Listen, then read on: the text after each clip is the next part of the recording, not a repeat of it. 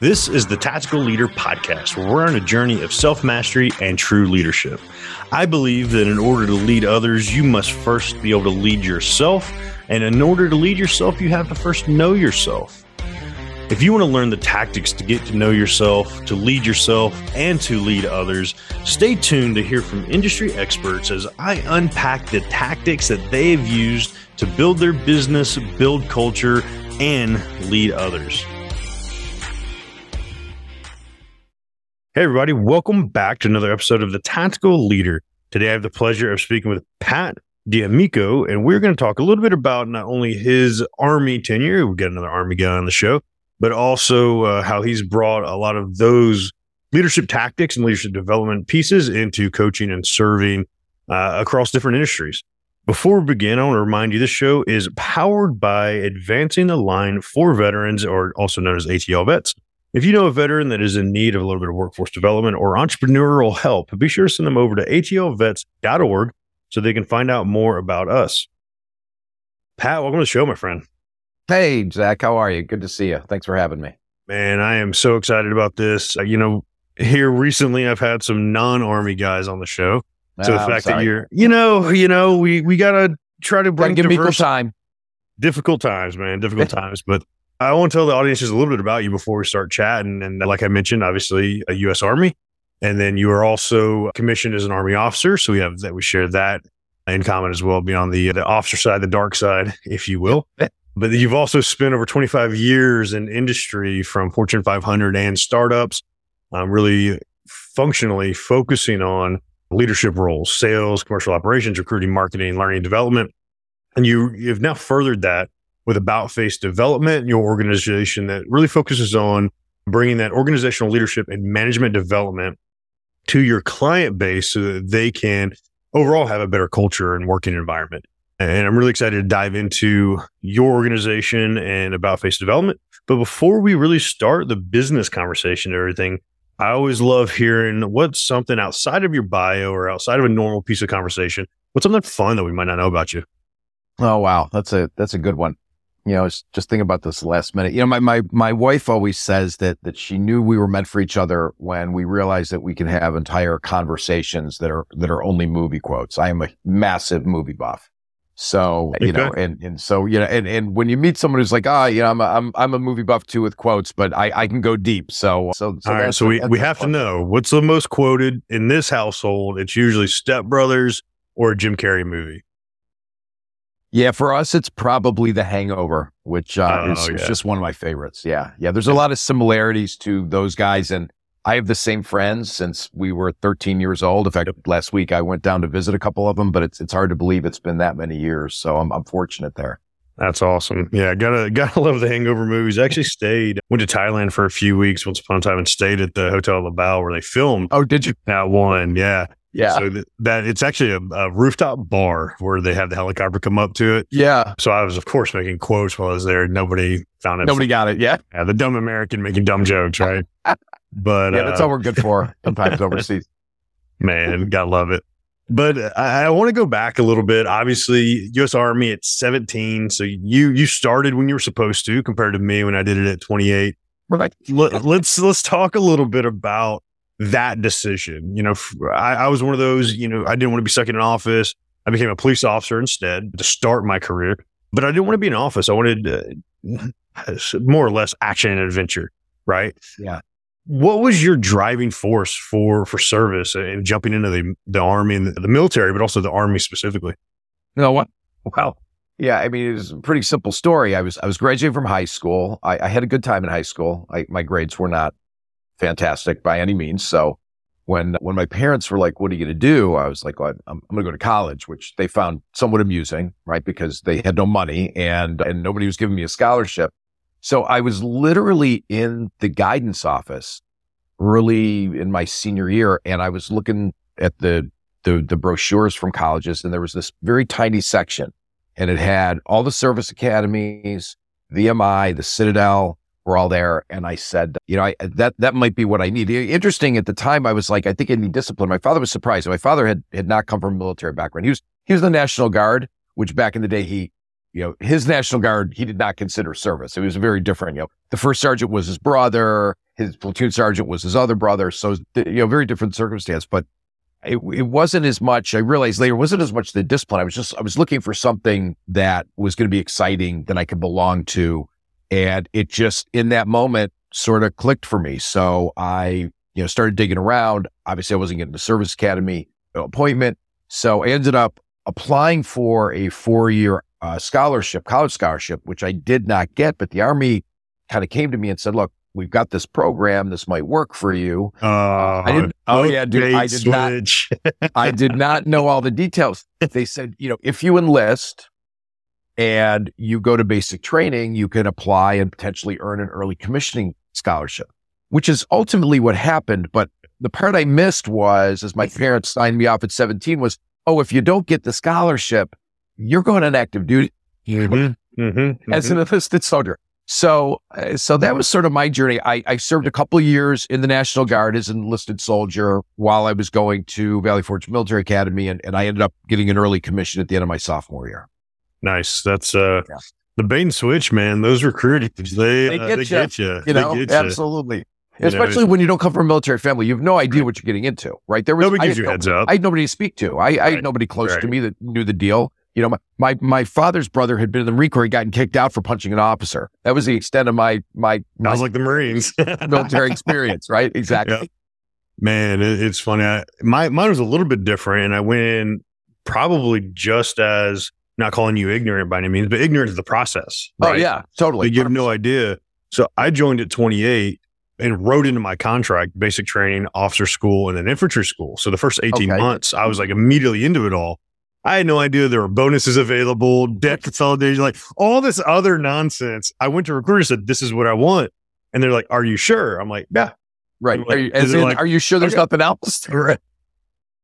Oh, like thanks, guy. And then yeah. Oh man, I hate those guys. Yeah. The recruiters. They're like they're terrible. they're terrible. Right. But, well, you know what though? Did you, did you ever have a recruiting assignment? No, I never did. Neither did I, and I'm yeah. thankful for it. You know, oh, I, I that's not an assignment I'd want. Not at all. So and today, I absolutely wouldn't want it. Oh heck no! Good luck. Good luck these days. So you you went into the military. What what was your branch? What what? Or, I was in the military police corps. Police. Oh yeah. god, I'm glad I didn't make the comment I was going to make about MPs. It's like recruiters and then MPs, the two oh. worst. well, to be fair, I only did I did about nine months in the on the law enforcement end. I uh, all my time was in a combat MP unit, which I really did enjoy. But you know, I sometimes I look back. I I, I finished number one in my class. I could have picked any any branch, any bro. And so and, I mean, I bro. yeah, I have no regrets, but maybe just a little. Dude, what's funny is I scored like 97th percentile on the ASVAB. Okay. I'm, I'm 28, right? So 10 years of yeah. experience, 10 years of education, had oh, my bachelor's sure. already. So I, I, graded really high, and they're like, "And you want to do infantry?" I'm like, yeah. Any job in the military, not just the army, any job in the military. Like, you want to right. do army infantry? Right. Like, yeah, it's a great. Oh, boys will be boys. Uh, Absolutely. You at least were 17. At 28, I should have known better. You should have known better, baby. I know. I, I, was thinking the same thing. And you were, you know, you were a cop. So, I mean, there had to be people to talk to. They all said it was a great idea. Yeah. Yeah, jackasses. Oh man, but look at you now. look at me now. oh, all right. Moving on to brighter times. You took yeah. You had a career in the army, and obviously it made an impact, right? A lot of what it looks like you're you're working on is service based, leadership based, all these things that you're bringing into the civilian sector with uh, 25 years of experience. How did that kind of shape your trajectory in, in getting these leadership roles and the de- developmental roles? Yeah. So I think that you know, Valley, I, I always tell her, you know, Valley Forge Military Academy changed my life. I mean, it really did. I mean, I had had a decent amount actually of leadership experience in high school, but you know, you get to Valley Forge and obviously your, you know, your first year, you're a plebe, but because it's, it's an accelerated program, you know, your second year, you are given the opportunity to compete for roles in, in the organization. And there was only one, there were higher roles at Valley Forge, but the only role I wanted was I wanted to be the commander of the college company, which, you know, to me was, was the pinnacle. And, and that's what I achieved. And the amount of leadership experience that I was able to absorb and, and just, you know, observe and, and trial and error at, at 18. You know, at 18 years old, essentially, I, I got that role. And then I turned 19 a couple days later. But the reality is that, you know, I had a, I had, you know, a company of about 140 people. I had a full staff. It, it just, it, it accelerated my experience as a leader so quickly and made me realize this, this is really what jazzes me. And fairly quickly after that, this notion of helping others achieve their leadership potential was just what really got me going every day. And, and I'm really fortunate. You know, it took me a while in my professional career, although I, most of my professional career, almost all of it after I left the army was leadership and management roles. But, you know, eventually I came around to where I am now, where I get to focus on really doing what I get the most, you know, enjoyment out of, which is helping others, uh, you know, become better leaders, develop their leadership ability. I, my, my mantra is every employee deserves a good manager. I mean, I really believe that. I mean, the number one people leave jobs always has been after the industrial revolution, their immediate manager. So every employee deserves a good manager. And I work with so many organizations at the beginning that are like, you know, we haven't had any leadership training. I did five interviews with a new client yesterday or five interviews with, with people in this new client organization. And not a single one of them, when I asked, when was the last time you had formal leadership and management training? I mean, one of the people I spoke to has over 20 years as a, as a leader, as a manager, and every one of them said never. And they've been in the corporate environment all these years. So it, it's pretty unbelievable how lacking it is in the corporate sector. Man, it, it's fascinating to me because it was one of those, and probably the greatest gift that law enforcement career ever gave me.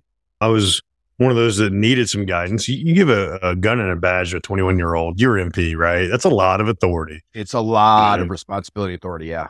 So the the maturation, maturing process for me, part of that ended up leading me to the Dale Carnegie Academy here in Atlanta. Oh, okay. The police department sent me more or less as punishment, and I'm like, whatever, I'll, I'll go and I'll just do my thing, and kind of was stubborn about it. But then in the first couple uh, sessions, the instructor like called me out. She's like, if you don't want to be here, go home. I'm like, well, I don't have that option. She's like, I'll tell everybody, like, you're fine. I'll sign off on your whatever. I'll, I'll give you attendance credit or whatever, but go home if you don't want to be here. And I'm like, no, I'm about to be the best student you've ever had. Thankfully, I've always had that mindset of being challenged, right? Yeah. You tell me I can't fit into something or I can't do something. You know, the entrepreneur world, tell me I can't and I can, right? Yeah, yeah. And Absolutely that was probably the greatest gift that law enforcement gave me was Dale Carnegie training. And then I actually went back and started teaching it with her the next session because I delved so far into it. But as I, I as I moved into the military, I started getting in those command climates and command climate, all those nonsense feedback polls. Uh, you know, one of the things I talked to the head of TRADOC, which I'm sure you're familiar with, you know, yeah. uh, training and indoctrination for the Army, August through Fort Benning actually recorded a podcast interview with him, the head of it as a two star general. And I was doing a, a, research paper during career course and I was working on my second book, The Legacy of Leadership. I'm like, you know, sir, what, what's the value of external learning and, and leading? And, you know, would you, what do you think about John Maxwell, Dale Carnegie? All these great. And his exact feedback was, you know, I don't see if the value in somebody that hasn't served teaching my troops how to lead. And I'm like, hang on now. These are time tested. So it sounds like the even in the army, my experience, almost similar to what you're experiencing in the corporate world of not valuing external leadership, quote unquote, training or leadership development.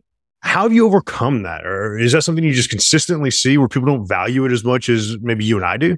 Well, you know what it is? It's it's it's actually the challenge, Zack, is is not as much them not valuing it, eh, eh, valuing it when, you know, I'd almost on the large majority of of of worthwhile surveys of of senior executives in the corporate sector in the private sector, all of them will say or place leadership and management development at the top of the list of things they need to do. It's also always at the top of the list of things they're not doing. And what I found over time is it's, it's actually, it's, it, I can simplify it. When an organization hires somebody to do a job, they're always going to make sure they train that person to do that job. That's what they're going to do, right? I, I, you know, I work a lot in the medical industry because that's my background. So, you know, I would very comfortably say all medical companies do a good to great job of training their people on the products and procedures and all that, right? That they do. leadership management development is to them more intangible. So the reality is they put it on the list, but it always tends to fall off when it comes to budget time because there's this perception that you can't measure return on investment. No ROI, right? No. Right. Yeah, they, they can't. Now, yep. my argument is always how do you measure? How do you first look at how well your managers are doing? Look at your undesirable turnover. That that is the number one really indicator of the competency, in my opinion, the competency of your leadership and management team. Right? If you are having undesirable turnover, you are losing people that you don't want to lose. That's a direct reflection of that immediate manager. I mean, in rare occasions, it's it's a comp issue, but the reality is, and I can you know I can tell you, give you tons of data and anecdotal data to show that most individuals, money is a factor, but it's never even the top one or two you know, influencing factors in somebody leaving a, leaving a job. If, if comp is anywhere in the realm, all right, it's their immediate manager. So, so it goes by the wayside largely because they're, they don't view it as, as ability to, you know, see the return on investment. A lot of it is time. And that's a, a really big, you know, big issue. So, you know, I, I wrote an article about this a number of years ago where I looked at it and said, you know, a 20 year career in, let's say the army as an officer in a 20 year career, you're going to spend somewhere around three years of that in some sort of developmental program. Okay. Not necessarily all leadership, but let's be honest, that's always kind of worked in there, right? Whether it's the war college, extended or your advanced course, your basic course, you're going to spend three full years in what I would consider development programs. Well, here's the thing. On top of it being a total of three years, the large majority of those, almost all of them, you're not going to have a job at the same time, right? You're not sitting in a room worried about I got this, this, and this. In a 20 year career hmm. in a typical corporate organization, number one, you're you're never going to attend any development where you don't have a job that you got to manage, hmm. right? So so that's why like stress about the emails piling up, all the right. you got calls coming in, yep. you're dealing with business issues. That's why you know in, in my business, two days for a program's a sweet spot. Boy, you gotta you gotta really pull somebody's you know fingernails out you know, in order to get them to three days. It's just sort of this mental block. But in a 20 year career in a corporate environment, you'll be lucky to get two months of development and, and all of that time is going to hmm. be while you have a job. So it, it's very different that way. And it needs to be a greater focus because when organizations do do it, they see an immediate return. And it's incredible to me, even the simple things leaders don't quite get even if they've been around. I, I again, I was doing these interviews this week. I did one yesterday, and one of the managers I was speaking to sort of gave me one of the challenges they were facing, and my response was, "Oh, yeah, I, I get that. Well, what what you need to, you know, I mean, my my approach to that is if I'm coaching somebody is normally this." And that person looked at me on Zoom and was like, "Wow, I, I never thought of that." And I, and my opinion was, as a pretty simple management and leadership, you know, task competency. So I'm starting at I'm starting at square one with a lot of the organizations, but it's convincing the senior leadership here are the downstream impacts of this lack of, of competency and you've got to you've got to get behind that and more today than ever it's a retention tool right we've never seen sort of what we're seeing today in the job market where employees want to know what sort of development are you going to provide me yep. in this role. We didn't have that question. When I was running recruiting at J&J 20 years ago, 25 years, if a candidate had said to me, Hey, what kind of development are you going to yep. give me? I, would have probably been like, you know, are you kidding me? You should be happy just to be sitting here interviewing with us. but you've got to be prepared to answer a question. It's pretty uncomfortable and it's like, well, we don't really have anything formal. So you, you see it everywhere. And I've worked for huge companies. And, you know, when I was at J&J at Johnson & Johnson, they do a tremendous job of leadership development. But I was with another large company where I was floored that there was almost nothing. So it's not and, uncommon. No, it's really interesting to me because especially the millennial generation, I'm right in the middle of the millennial generation. It's something for me, uh, even working with clients now when I'm doing fractional COO or business development work with clients, there's always, I always have the question of where are we going past this? Whether or not our contract together stays past the six month or 12 month engagement where are we going past this? How can I leverage for you beyond this scope? And how are you going to leverage for me beyond? Because for entrepreneurs, it really turns into that next client, right? What's that next referral? What's that next large organization that's going to bring you in? So that, that ancillary benefit, right? Of yep. what else are we going to do besides just money? And I, I love that piece of it. And, and there were a couple quotes as you were talking that came to mind that I, I, I'm sure have been said numerous times, but you think about like Henry Ford said it, you know, the only thing worse than training your employees and them leaving is not training them and staying. Right. And Richard Branson's a big fish. you know, train them well enough to leave and then to leave your organization well enough to not want to.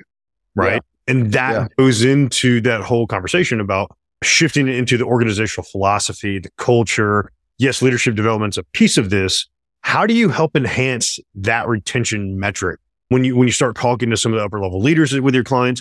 Are you in, eh, are you really emphasizing that with them of like, hey, we're going to give them this training. They not only deserve it, it's going to help you retain them, but these are the other steps you need to work on to retain them beyond this one metric. Yeah, yes. Uh, that's a great question that I'm not usually asked. And, and yes, and, and here's the thing I often say, you know, although I live at 100% commission, so I hate turning business down, you know, I don't do events. When someone comes to us and says, Hey, I've got, we've got this meeting coming up. Can you come in and do four hours? I usually gracefully decline because when I start a discussion with a potential client, you know, it is that leadership and management development is a never ending journey it has to be a continuous process. And I will very often early in the discussion, which people are surprised, I'll say, you know, let's talk about what's a realistic commitment of time for your people, right? For your leaders to commit to a program. And they usually are shocked and they go, well, we don't want to start there. We, we need to start with what do we need to do? And I'll say, look, I, I know that that's kind of out of left field, but the reality is if it's not manageable, it's going to fail. And this needs to be long term. So my leadership and, and, management development programs are really customized to what's realistic for the organization. What do they need? But how do we make it sustainable? So, and, and I think that this, this tool that we're using today, I, you know, and, and I have a master's in education instructional design. So I develop a lot of content. And I have to tell you that the advances that occurred in this technology, like Zoom and Teams from over the pandemic, I think took us 10 years from where we were. Cause one of the biggest challenges we have in in this space, right, of training and developing people in a formal program is we do a live program. How do you keep it top of mind, right? So I might come to an agreement with an organization. We say, okay, we're going to do one live session every quarter. That's pretty standard, one to two days with the leadership team. But what are we doing in between? And in the past, it was really difficult to do follow up, to do reinforcement. We've really realized that this is a great venue for that. And for people who are familiar with, with the training space, 10, 15 years ago, e-learning was all the rage, right? Everybody wanted to do asynchronous training, which was I can do it anytime. It's just me, absorb it as I want. It's easier, right? A, and management wise, from like the company, it's easier potentially. 100%. Just send right. it go, right? Right. I am seeing a massive shift away from asynchronous to synchronous learning because of these platforms. Hmm. So I put a plan in place that sort of is manageable, right? So it might be, okay, we're going to do a two day program. And then between this one and the next one, there's a handful of videos. We're going to, you know, each month they're going to commit 20 minutes to watching videos and we're going to do one Zoom call. So I'm always trying to develop what is a long term program that has multiple touches, but is also, it's got to be manageable. At the programs that I've seen where you're overwhelming people, you know, you're doing too much, immediately fail. And then, and then it completely goes away because people say, well, we didn't have the time. So that, that's always my biggest concern when folks say, well, I, you know, organization will say, I don't think that's enough time. And I'll say, no, trust me, it's going to be enough because it's sustainable. Hmm. And what you're thinking is not sustainable. So, man, I, I love that piece of it because I think that emphasizing that's important.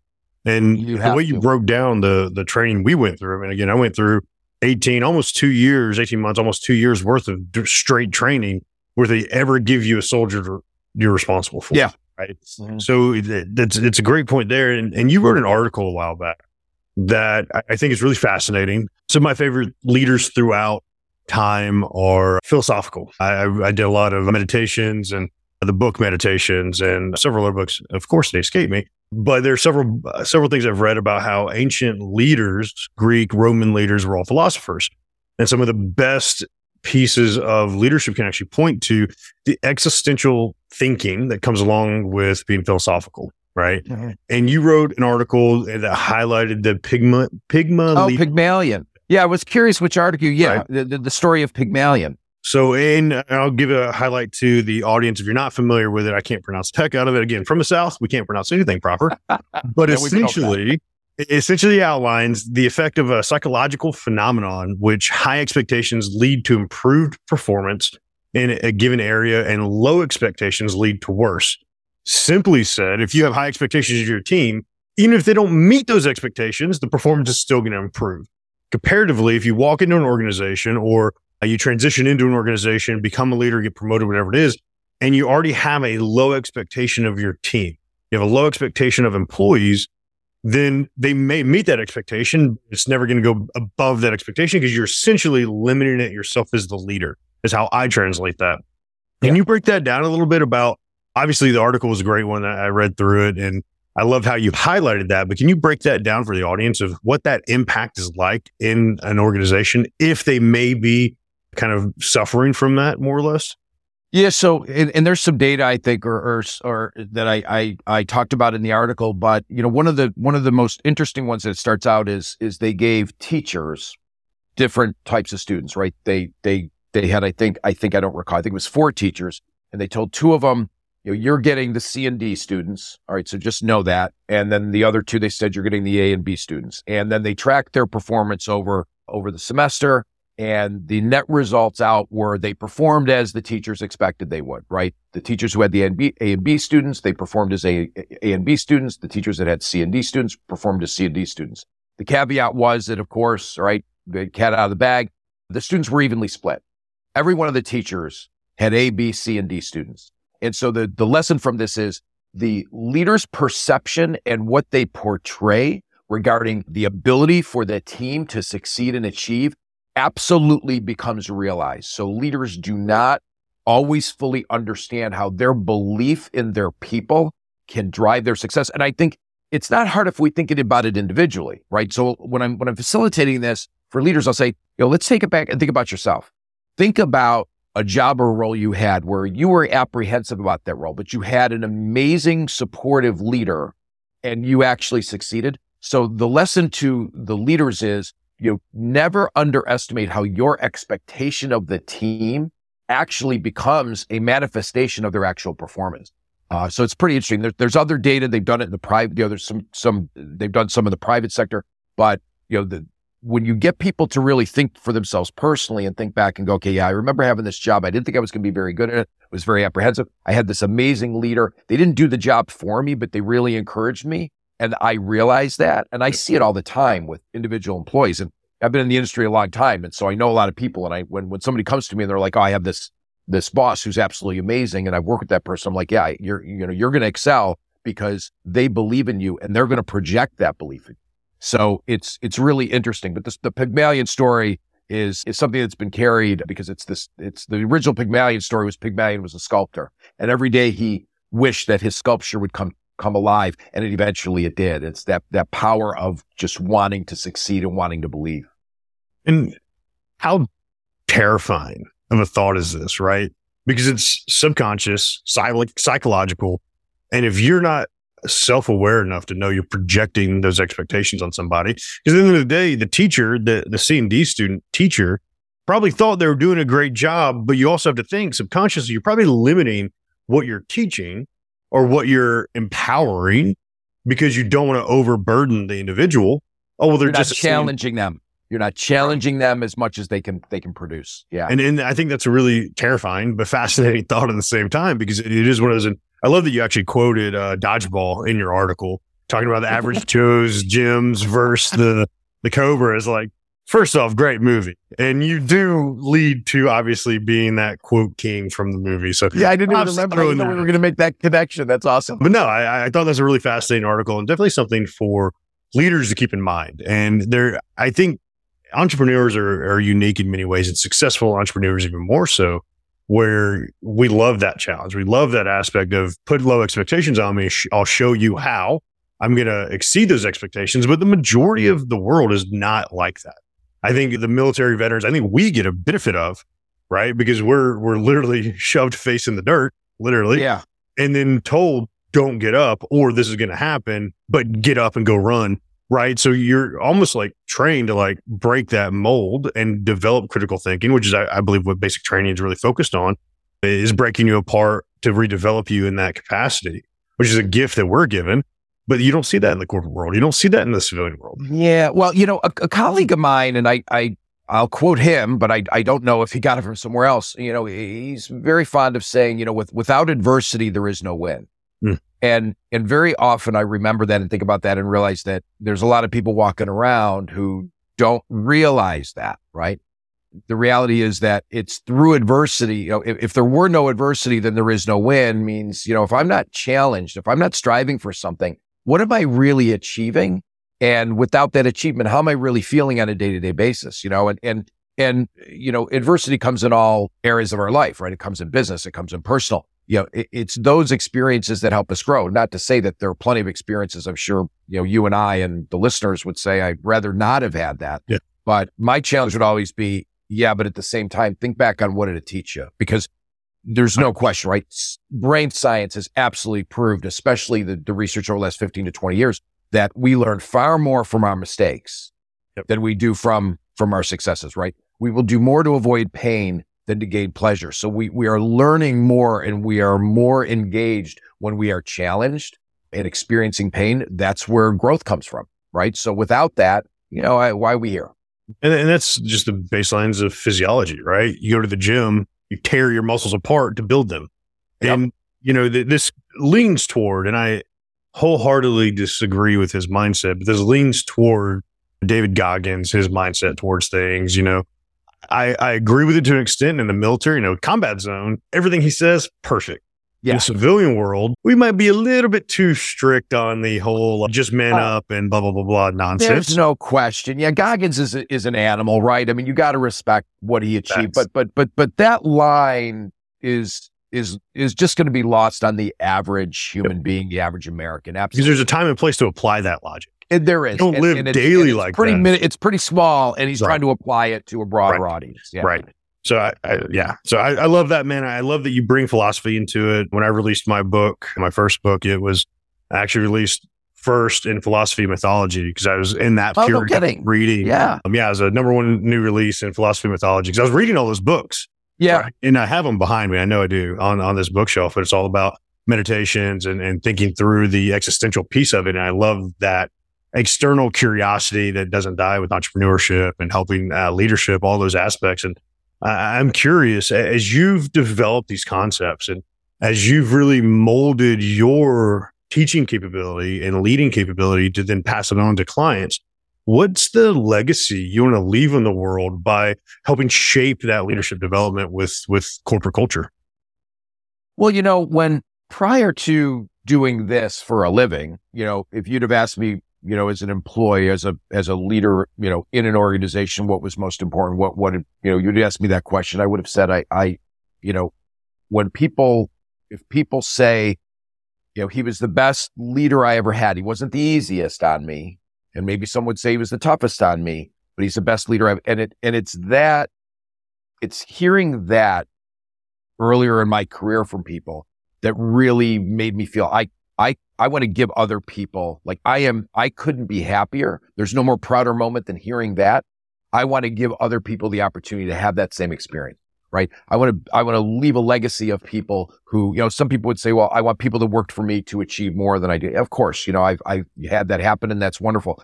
But I want people to leave their time with me saying, you know, this made this made me a better leader, a better manager, for my employees. Because at the end of the day, as leaders, our, our success is 100% predicated on the success of the individuals on our team. I mean, I tell people this all the time, right? I've seen leaders that are very self-focused over the years, you know, and, and some can make it work for a little while, but very few can make it work, you know, a long time or at the higher levels. Those things sort of come out.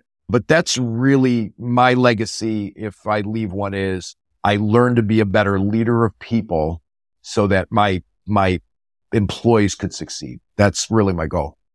And I, I love that. And it sounds like obviously you're well on your way in establishing that with uh, everything you're doing with About-Face Development, everything you're bringing into the corporate world. If people want to join you, I know you're going to come back this Friday for tactics of obviously this is an engaging conversation. How do we do it? Right. That's going to be yeah. Um, best way to reach me is is on my website aboutfacedevelopment.com. That's uh, that's the simplest. Or you know, people can can gladly email me at, at pat p a t at aboutfacedev.com. Love it. I definitely encourage everybody reach out to Pat. Come back this Friday for Tactical Friday. We're going to talk even more. And then I know you're, you're pretty active on LinkedIn as well, right? You have a good bit of article. Yeah, yeah. I, I have a, a heavy focus on LinkedIn. So, you know, absolutely. I, my background, but also testimonials and, and things there and, and links to most of my, my articles as well. Love it. Awesome. Pat, you're the man. I appreciate this conversation. Look forward to chatting Friday. Zack, it was great, man. Thanks so much. Thank you for listening to another episode of the Tactical Leader Podcast. If this episode helped you along your journey of self mastery and has inspired you to do more, I challenge you to head over to myvoicechallenge.com so you can find out how you can discover your voice, claim your independence, and build that thriving business that you've always wanted. Again, that's myvoicechallenge.com.